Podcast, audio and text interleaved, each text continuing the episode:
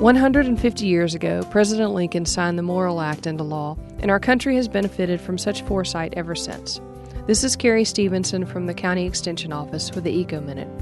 In the 1800s, higher education was primarily available only to wealthy males. The Morrill Act established the land grant university system, promoting agricultural and mechanical arts and opening up higher education to all citizens. Today, the land grant system includes 107 institutions, such as the University of Florida, Auburn University, and Cornell, in 50 states and U.S. territories. Land grant institutes have helped provide America with the safest, most abundant food supply on earth and aided impoverished countries with agricultural expertise.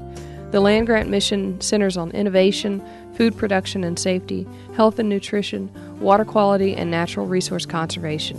The local extension office in your county is the outreach arm of your land grant university. For more information, go to wuwf.org.